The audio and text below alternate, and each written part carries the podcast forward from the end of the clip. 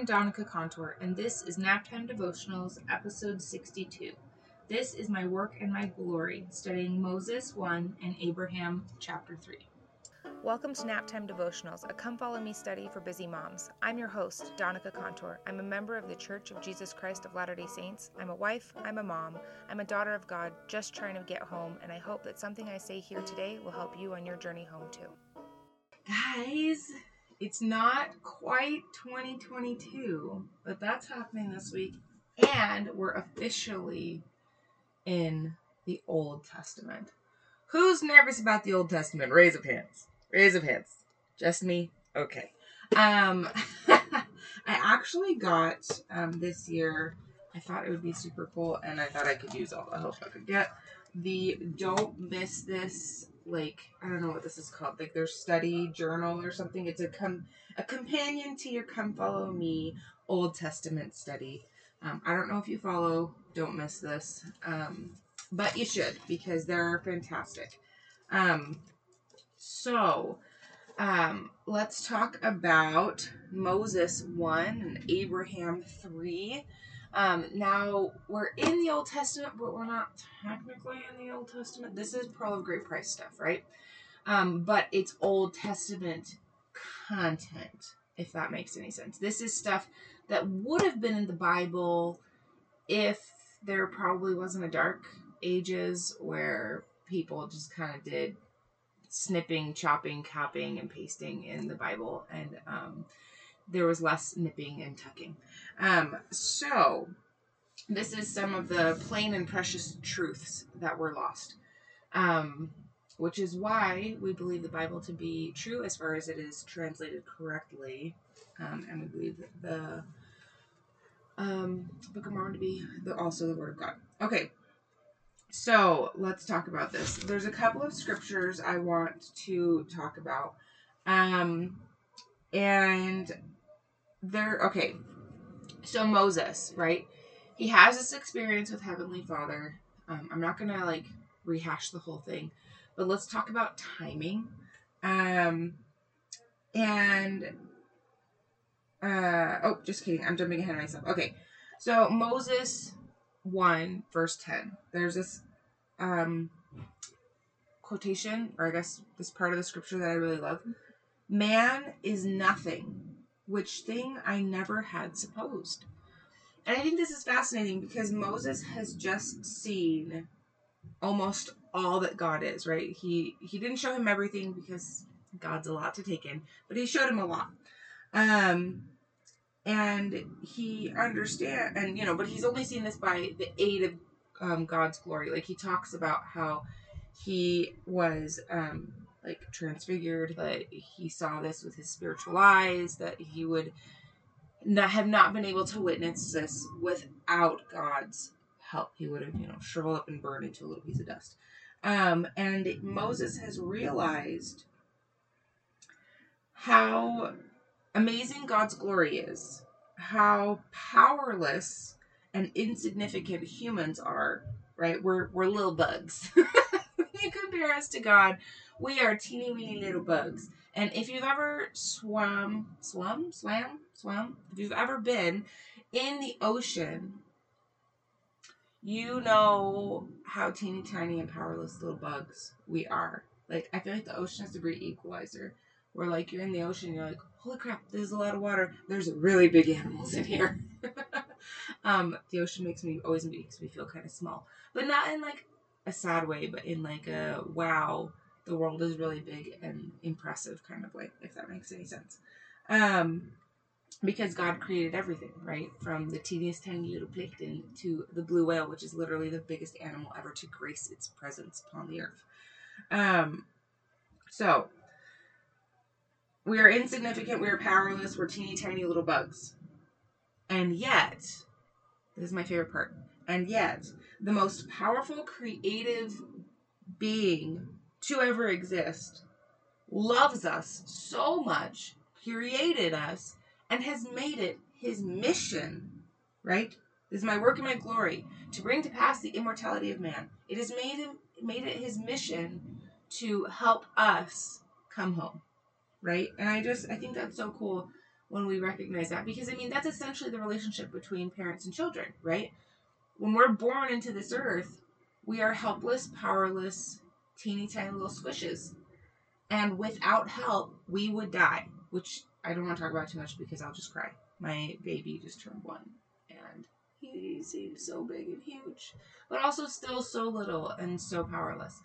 Um, and it is because parents love children, we love our children. It is because we brought them into this earth because we want them to succeed. We want them to be able to grow up and be good, productive adults in the world, um, good, kind adults in the world, that we spend our time on them. We spend our sleep on them instead of sleeping. um, anyway, um, so let's look at Moses. Obviously, this is all chapter one. I'm not going to tell you it's chapter one anymore. So Moses verses 11 and 14. And um, Moses recognizes this is what I was talking about before. Moses recognizes he was only able to see God after being transfigured. Um, and he was be able to witness God with his spiritual eyes. And then Satan has terrible timing. So I want to talk about this in relationship with Joseph Smith real quick. So we have Moses, right? He's gone, he's seen God has shown him all kinds of incredible things. He's seen the creation. God, you know, they talked. Um, and after this, Moses is like, I don't know, chilling out on the mountain. I always picture this on a mountain for some reason. Um, maybe that's exactly where it took place. I don't know. I forgot to read that part. Or actually, I read this like earlier this week, and my brain, I just, I just woke up. For those of you on YouTube, you could tell I just woke up. um, I picture him sitting on a mountain, just kind of like, whew, kind of catching his breath, um, kind of coming to, and Satan walks up and is like, "Hey, you should worship me. I am the God of this world." Right? And Moses is like, "I'm sorry, what? Who do you think you are again?" And one of the things that I think is fascinating is um, Satan calls after God has just finished telling him, You are my child, you were created after me, you were created in my image, Satan calls him Son of Man and like um, downgrade. you know what I mean? And I just think it's fascinating that Satan shows up right after this interaction and is like, hey, you should worship me. And Moses is like, bro, who are you? Like, I had to be transfigured.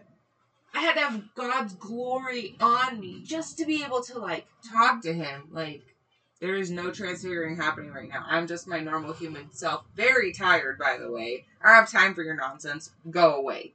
Um, and then he sends him away. And I think Satan hangs out for a little bit. And then he sends him away again in the name of Christ. And then Satan departs. Um, and I think that this is fascinating because Satan learns from his lesson. Then when he tries to get at Joseph Smith, Joseph is in the garden or in the kneeling in the grove. I was gonna say the garden.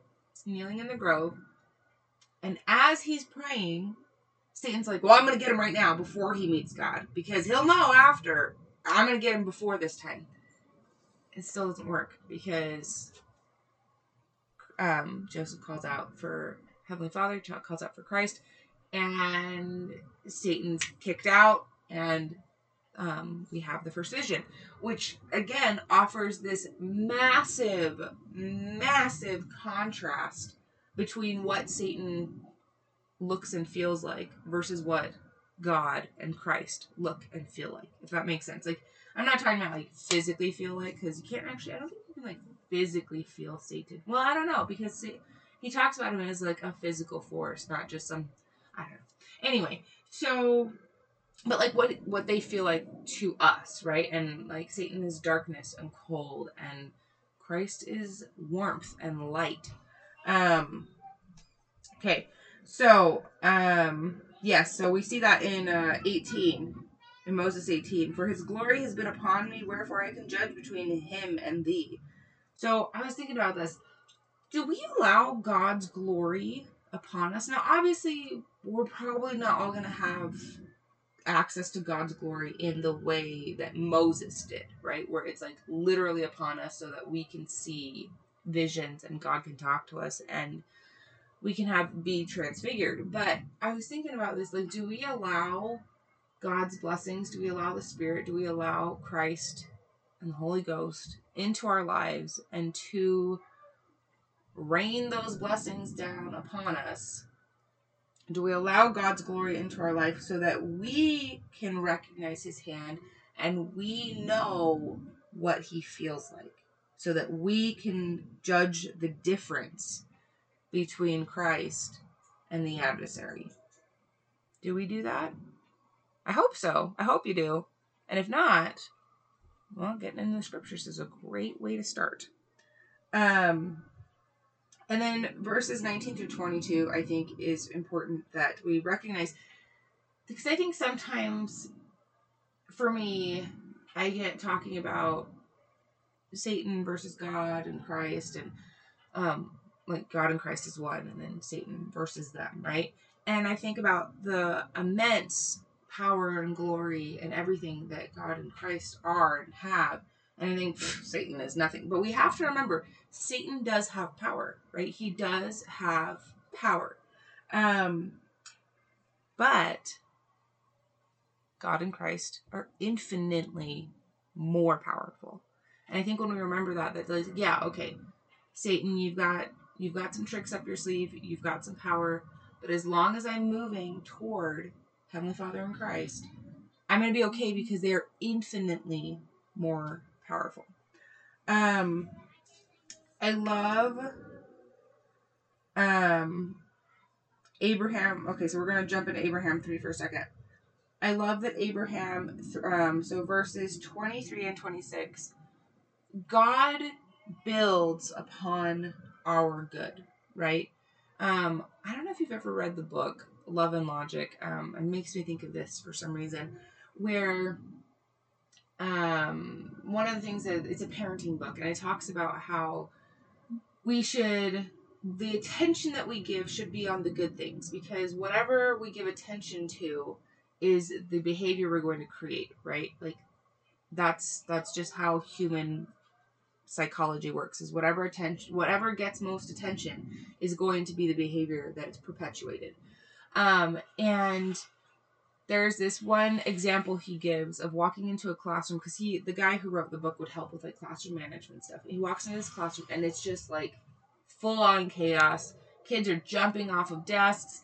There's literally not a single kid sitting in a desk. Everybody's throwing spitballs at each other and books are being torn. Like just like imagine the absolute worst scene you could in school and like that's happening right? Just absolute chaos. And it was like uh i think it was like late 80s early 90s um and he walks in and he sees a piece of paper that's like it's got like math homework or something on it. And he sees this piece of paper because he had there's no good behavior happening but he needs to build on good behavior because that's what we do that's he knows that that's how you get positive results. So he walks in and he sees this math paper and there's a couple of problems that are done. So he starts interacting with the math homework. Like oh yeah yeah nope that's very good. Very good yes three plus seven is ten. That's perfect. Okay let's see what about this next one. The kid whose homework this is comes and sits down because his math homework is getting attention. He wants the attention. And so as soon as the kid sits down, the guy's like, Oh, thank you, Johnny, for sitting down. I'm assuming he knew his name because he could see his name on his homework, you know. And so, and then in a matter of minutes, he gets the entire classroom quiet and sitting down because he gives attention to the actions that he wants. Um, and so I think of that when I think of this that God builds upon our good.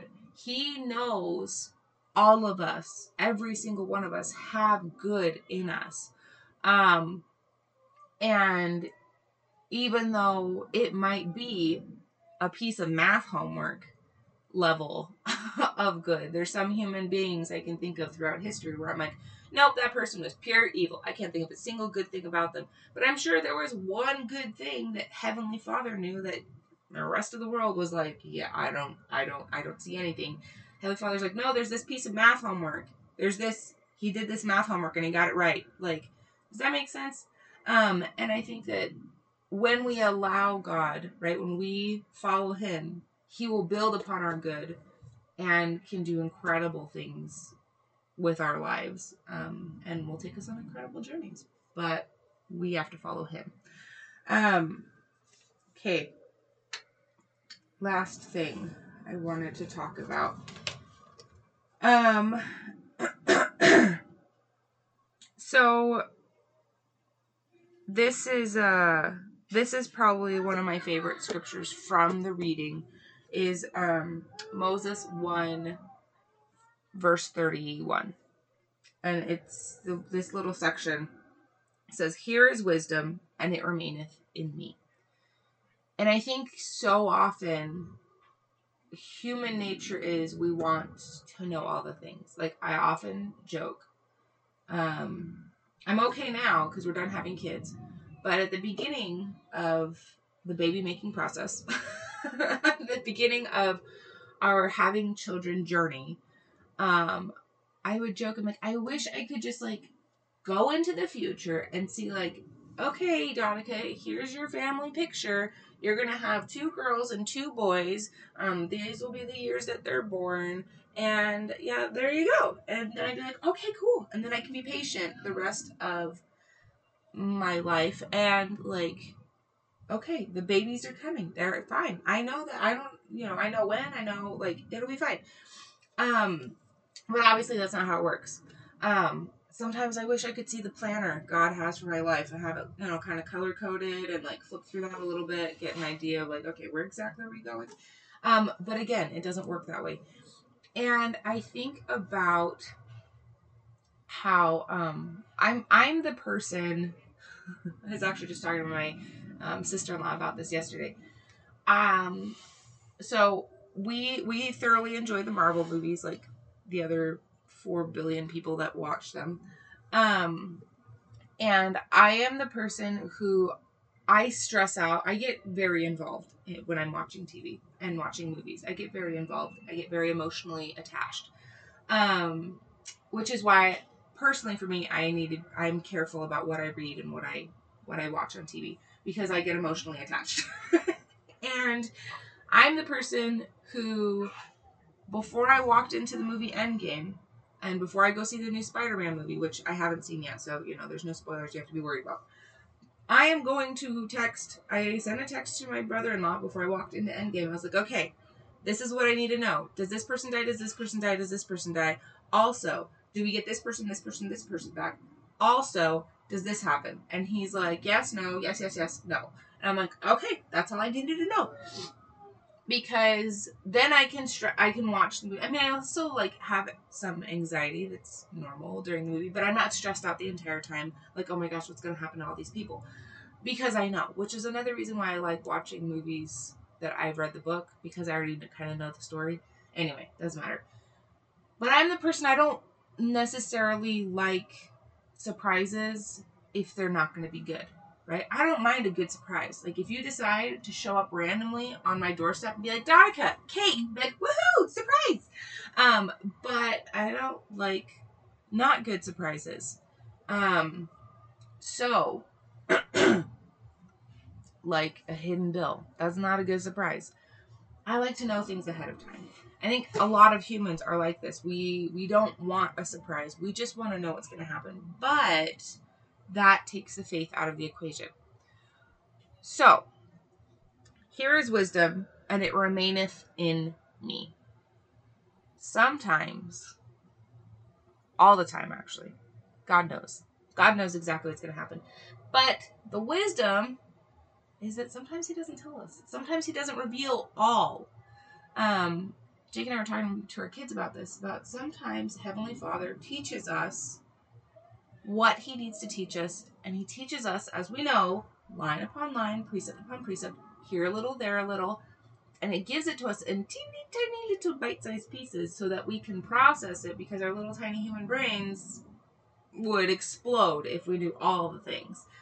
And it's wisdom in him that the wisdom stays with him, that it remaineth in me.